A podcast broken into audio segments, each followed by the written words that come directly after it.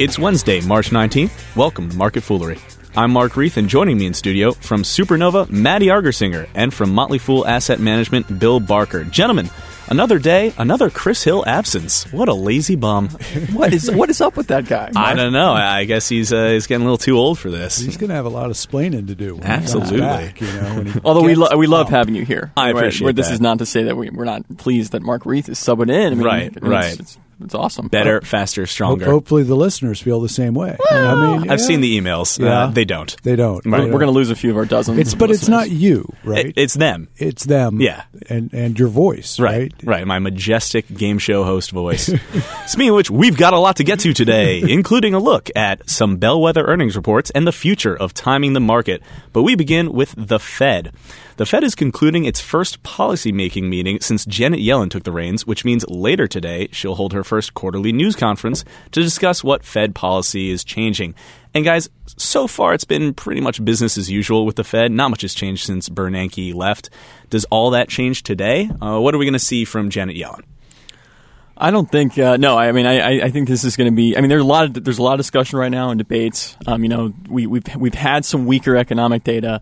Uh, at the same time, you know, that unemployment rate is around 6.7 percent, within a nose hair of 6.5, which is where Bernanke several months ago and Yellen, of, of course, said, you know, this this is where this is sort of the benchmark that we're looking at for, to raise interest rates. If unemployment drops below 6.5 we're looking to make uh, a move. But then you've had a lot of language from the Fed consistently over you know in recent meetings that no, no, interest rates interest rate hikes are way in the future, probably early mid 2015 at the earliest. There are a lot of uh, pundits out there that think that's that might change, and it might start with today's um, you know today's announcement. I, I doubt it. I just think you know they're going to continue with the tapering uh, as they've been doing. The the weather certainly has impacted retail sales a little bit on the economy. I think that's gonna that might get better in the months ahead. Obviously, as the weather warms up. So, I just I don't expect a lot from the Fed. We'll see. Yeah, I, th- I think we've already given this more time than it deserves, which is not to say that we've given it one thousandth of the time that other uh, outlets are probably going to give it. I think there's uh, going to be no news, as, as Matt says. They're mixed economic signals. Uh, those will be rephrased in longer words by Yellen, uh, also indicating that there is some good and some bad weather, blah blah blah. Uh, you know, jobs, and you know, keeping an eye on it and steady as she goes. Yep, no news is good news. Hey, speaking of the news, earlier today, Oracle announced some pretty disappointing second quarter earnings, missing estimates for EPS and revenue. And Maddie, this is the third time in five quarters Oracle has missed on EPS. Four to five quarters it's missed on revenue.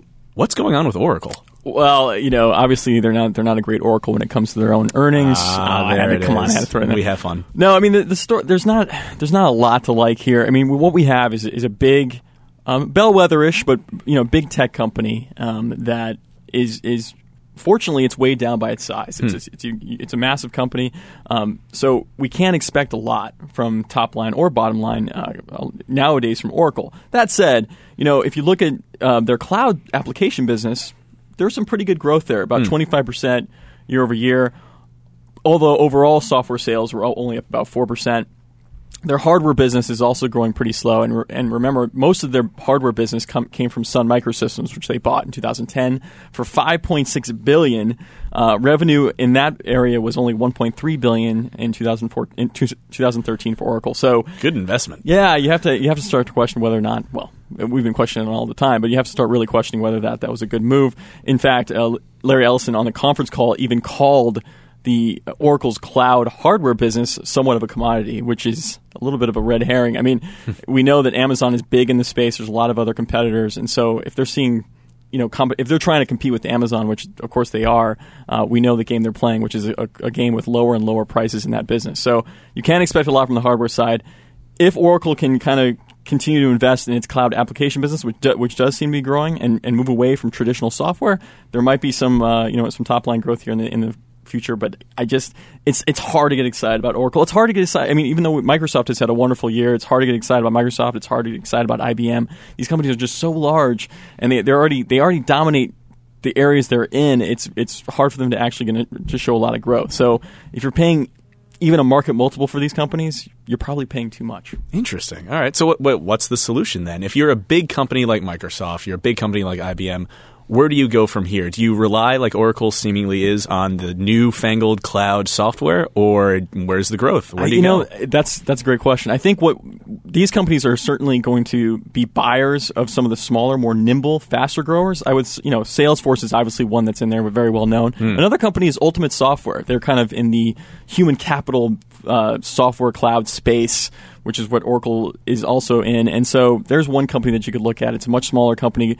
growing 20 to 25 percent um, year over year on their revenue. So again, you probably want to look for the smaller and more nimble players that got, that companies like Oracle or IBM, Microsoft are going to be buying. Hmm. Um, and you just I just don't think you're going to get a lot out of investing directly in a company like Oracle. Gotcha.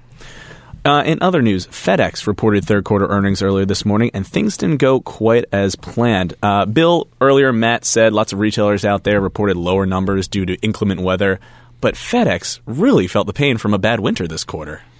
Yes, uh, and and boy, the weather is going to keep coming up, and Hmm. it it it has played a role. And despite uh, the weather impact, it still had higher revenues uh, than a year ago a Right. quarter. So uh, the economy is growing. Uh, FedEx tracks the economy reasonably uh, closely, and uh, you know uh, to a degree the new economy, more of the the online sales. Uh, so it, it does better. Uh, than just uh, the GDP in terms of growth over time, uh, but I think that you know it, it, it's a story that you're going to hear a lot. It's not a surprise. Uh, take the total growth, even with the weather, is positive as as an indication that the economy itself will also have grown, you know, a little bit for the quarter, uh, and that you know a year from now. Uh, there will be big expectations for the first quarter for FedEx, for everybody else, an expectation that there will be no weather uh, 12 months from now. Uh, probably won't be the case. You know, really, we, we were building off uh, a very easy uh, weather quarter last year, and um, you know, it, it's going to come and come and go in, in that uh, regard. But uh, it wasn't it wasn't a bad quarter, all things considered, for FedEx. Interesting number out of uh, FactSet yesterday in a blog that I follow. Uh, it, a hundred there were out of the S and P 500, 195 companies. Uh, which I believe, yes, up 81% year over year, mentioned weather at least once in their year end conference call. Jeez. Um, so you can see, and you know, if you look at, uh, I'm looking at a chart here, and it just, um, energy, consumer discretionary, industrials, utilities. I mean, really, it was across the board um, in terms of companies talking about the weather. And of course, you know, FedEx. I mean, there there's there are a few companies probably more affected by weather, especially when you're talking about holiday shipments and and things like that around this time of year. So, uh, I.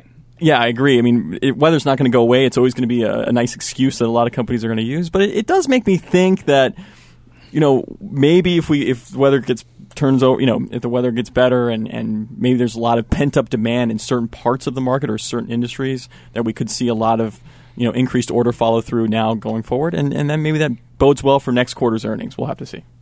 Speaking of demand, uh, I'm on Amazon Prime because I get free two day shipping. Uh, lots of companies out there are experimenting with next day shipping. Some are even in certain cities going with same day shipping. Where does that leave FedEx and UPS for that matter? Are they well positioned to handle that? Or are they just kind of, pardon the pun, getting left out in the cold? Uh, you know, I think they they are not going to get left out in the cold. Uh, they're going to have to participate. Uh, you know, to the degree that they can. That's not uh, necessarily their expertise today, but if that becomes something that uh, people expect from their online uh, goods, then you know either they'll uh, find a way to make it work on their end, or or they'll you know go away. All right. Something to watch for. Uh, Solar City reported fourth quarter and full year earnings yesterday. Maddie, my highlight from the report was the 99% year over year increase in revenue for the fourth quarter. What were your highlights? That that that pretty much hit it. I Yeah. mean, that's that's that was certainly the brightest number uh, from the call. I mean, essentially what you're watching for here is you know the the mega, megawatts deployed, customer count, things like that. I mean, those are it's growing like gangbusters. Solar City is an incredible value proposition, as we know. As a as a homeowner, you can essentially get these solar panels installed in your roof for really low cost, and your payment you're essentially paying Solar City over many many years, twenty year lease, uh, twenty year lease, and you're saved. By the way, you're saving probably eighty percent uh, on your electric bill in most places. So it's a really incredible value proposition. The company's growing growing by leaps and bounds. It's going to have its ups and downs. Um, it's an interesting business from a you know from a uh, from a financial accounting standpoint as to how they account for the revenue and how they account for these long, very, very long term leases. Uh, but again, focus on those numbers. Focus on you know their customer count. The the megawatts deployed is what they talk about all the time. Those it's growing like gangbusters. So as long as those continue, you can bet that Solar City is finding its way in more and more homes. More customers are using it and liking it. Um, in fact, I'm everything I read about it seems like the customer service is outstanding. We have a lot of members on our rule breakers uh, discussion boards um, that are actually getting so, are using Solar City and getting the solar panels installed on their roof. It's inter- interesting to read their stories, but overwhelmingly, it seems that they're having a positive experience, and so that that tells me that there's certainly something behind this company. Of course, we know Elon Musk. CEO and founder of Tesla is also a majority owner here. His cousins are in charge of the company. It's hard to bet against a company that Elon Musk is involved in, and so I certainly wouldn't do that here. A lot of exciting stuff with Solar City. Would you guys install solar panels on your on your roofs? Uh, yeah, I'm thinking about it. it just b- really in terms of when I have to get uh, my roof redone. I bought a house a couple years ago, and, and in buying it, was told, "Oh, you know, the roof is you know five to ten years away. You'll it's, you'll have to replace it then." So, uh, you know, I, I think I'm going to wait until I hit about the 15 year mark. Way past whenever it is that I'm supposed to re- re- replace it. Of course. Phil's gonna be that late adopter to the. and and that's the point at which I'll think about it. It's funny. It's funny you asked that, Mark, because I actually was in the process of getting solar panels installed on my roof last year from, a, Really? from a different company, not Solar City. Gasp. Um, and I we decided not to do it for almost the same reason that Bill said, is because our roof was also in the process of needing to get redone, and I wasn't keen on the idea of solar panels getting bolted onto my roof when I might have to replace the roof in about a year. Um, so we're not doing it. But I'm glad we waited because Solar City wasn't really on my radar about a year and a half ago when we were thinking about doing it, and now.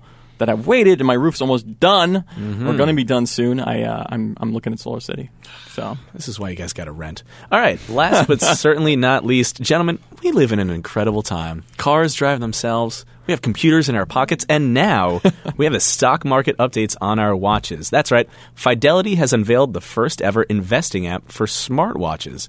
The app, available on the Pebble smartwatch, is constantly monitoring the market as well as your watch list of favorite stocks. Nicely done. Thank you. The app can provide you with real time trading alerts and goes handily with Fidelity's Market Monitor program for Google Glass, which I didn't know was actually a thing. That's pretty cool. Are we going to be buying some? Fi- are we are we going to be signing up for Fidelity's Watch app as soon as we're done recording? Are you guys just getting out of your chairs and getting out there? And- Oh, where do I where do I order? No, Exactly. I- first of all, this is kind of scary for me. I mean, listen, I so I'm, I'm wearing like I'm wearing a Fitbit right now, which uh, for those who don't know, it's it's a really cool little device that you know it monitors how many steps you take each day, how many stairs you climb, the distance you go, and, and it's, it's a great way to track kind of your fitness and you know set goals and things like that do I need a watch that alerts me when a stock I'm interested in is moving in a particular way or there's news? I mean, I get that on my phone, first of all, but also it's just, again, another example of how we're getting too hyper focused on short term movements in the market. Um, you know, I could see this being somewhat of a novelty maybe among day traders and things like that. If I'm afraid I'm going to go walk down to my coffee shop and I might miss something, I got this handy little watch that tells me my stocks hit, you know, the, it's 50 day moving average. I need to go make a trade or, or something silly like that again, something I'm not going to be interested in. I think we we should do more to turn off the market, um, you know, than we are turning it on. Hmm. Bill? I, I think it's just good publicity for Fidelity. Uh, I mean, not good in the sense that it'll be widely praised, uh, but it, it gets them in the news, and you know, hopefully, uh, gets gets uh, you know their account holders to make some trades. I mean, that's constantly the the business for one part of the business, the non mutual fund side, uh, is just getting trades going on in the accounts, and that's where they make their money. And if people are thinking about stocks uh, and are unable to get away from alerts about stocks, then they incrementally will trade more. So that's you know what it's designed to do, not so much to provide a service that is desperately needed uh, as to you know increase revenues for, through trading. Buy, sell, or hold the future of the smartwatch. It's a cool technology, but like you guys said, I, I, I could just pull out my phone and check the time if I needed to. If I needed to ch- check a text or receive a call, it's right there. Is it worth the buy just for the novelty factor? What are you guys thinking? I yeah, I'm a, a bad person to ask because I've never worn a watch and I Oh, don't really? Like them. They so were- so I, I don't think that I can be convinced to mm-hmm. to get a smart one. You know, the the phone does. You don't even know a dumb one. So. I, I, I actually, the thing is, if you never have a watch, mm-hmm. it is remarkable just how accurately you can tell time Right. without one. The sun. Yeah. you, know, Absolutely. you know, just guessing the time, I was usually within five minutes. You know, Right. Oh, I'm feeling sleepy. It must be three o'clock. Hmm. I, you know, yeah, I don't know, Mark. It, I, I, there's certainly a, an avenue for wearable technology, as we know, and you know, there's so much I do on my phone, and it is a device I kind of have to carry or pull out. And if it, if I had an easy way to see things that are important to me on a watch that's easy to look at, kind of easy to get to, um, and I can I can you know go running with it very easily, or I can do I can do active things with it without it kind of getting in the way or having me to stop to do something. I think there's value there, but I just think the technology where it is today. I mean. What I'm looking for is I want essentially all my smartphone's capabilities in a watch, which by, I think was still way early in the game for to have something like that. So I'm happy with my little watch or my Fitbit and doing simple things for me and connecting, you know, wirelessly with my phone.